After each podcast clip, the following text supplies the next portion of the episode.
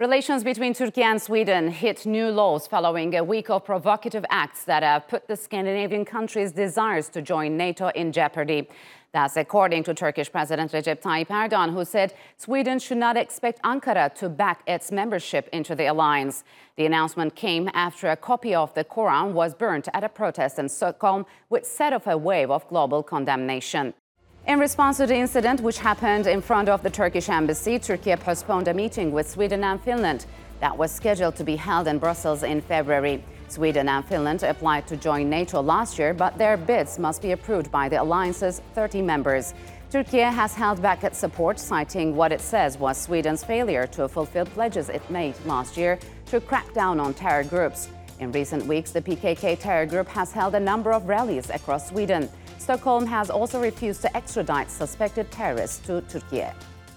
And for more on this latest diplomatic crisis between Turkey and Sweden, I'm joined by Klaus Jürgens from Innsbruck, Austria. He is a political analyst who specializes in Turkey's relations with Europe. Klaus, hello and welcome to Straight Talk. So, what do you make of Ankara's decision to cancel indefinitely the trilateral mechanism meeting with Sweden and Finland? Are you surprised? Hello, Aisha. Thank you for being on the show. No, I am not at all surprised. What really surprised me, uh, first of all, that the uh, incident took place, and secondly, that the burning of the Quran took place. This is what really shocked me and surprised me. Ankara has a legitimate position to say, for the time being, there is basically nothing we should talk about. So, ministerial uh, or trilateral meetings may not make any sense. And it is good to send a signal. It can't go on like this that uh, known terror sympathizers or far right extremists can attack an entire nation and uh, even wider and uh, attack the entire Muslim world. Uh, there must be a reaction from Sweden, and not only, yes, we will take care of that. I'm so sorry, and uh, that this had happened. And of course, we have freedom of speech, but uh, it doesn't mean that I have to agree with it. No, this is the wrong approach. Ankara is absolutely right. So, I mean, is it too far fetching? Because Sweden says the incidents have taken place within the framework of, as you've said, freedom of speech and freedom of thought. So, is it too far reaching to allow such a provocation act, which many countries around the world uh, would consider a hate crime? Absolutely. I mentioned this uh, on the day, a few hours before the second incident. I was so optimistic, hoping that the Swedish authorities actually cancel uh, the uh, planned burning of the Quran. This is an act which is inciting hatred in society. First of all, in Sweden, mm. pitching one group of society against the other. Secondly, in Turkey, and as we uh, heard from all the reactions which came in worldwide across the globe, and inciting hatred in society. It can be hate speech. It can be a hate action. This is no peccadillo. This is nothing to shrug off. Mm-hmm. There should be clear legal frameworks in place to counter hate speech and inciting hatred in society. And Klaus, on Thursday, Israel's ambassador uh, to Sweden tweeted that through the joint activity from the embassy in front of Swedish authorities, they were able to um, prevent extremist groups from burning a Torah during a demonstration. So, is there a double standard here, and why couldn't or wouldn't the uh, Swedish authorities work to prevent the um, Quran burning?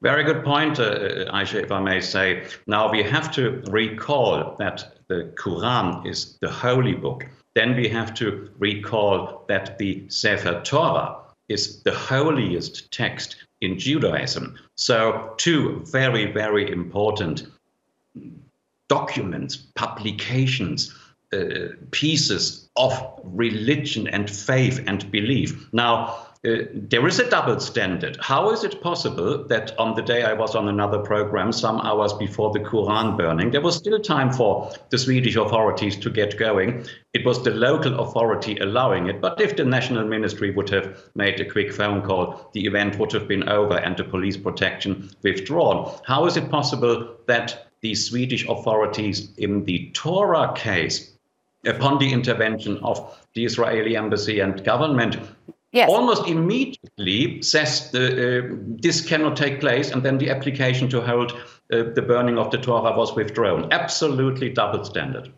So, um, could the latest postponement of this three way NATO meetings, as well as Israel's success in preventing such a uh, despicable uh, protest, um, push Sweden to revise its position when it comes to freedom of speech and freedom of thought. What do you think?